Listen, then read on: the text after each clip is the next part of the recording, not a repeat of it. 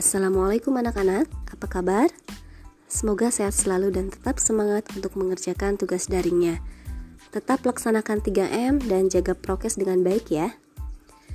Tugas hari ini sudah Ibu posting di classroom.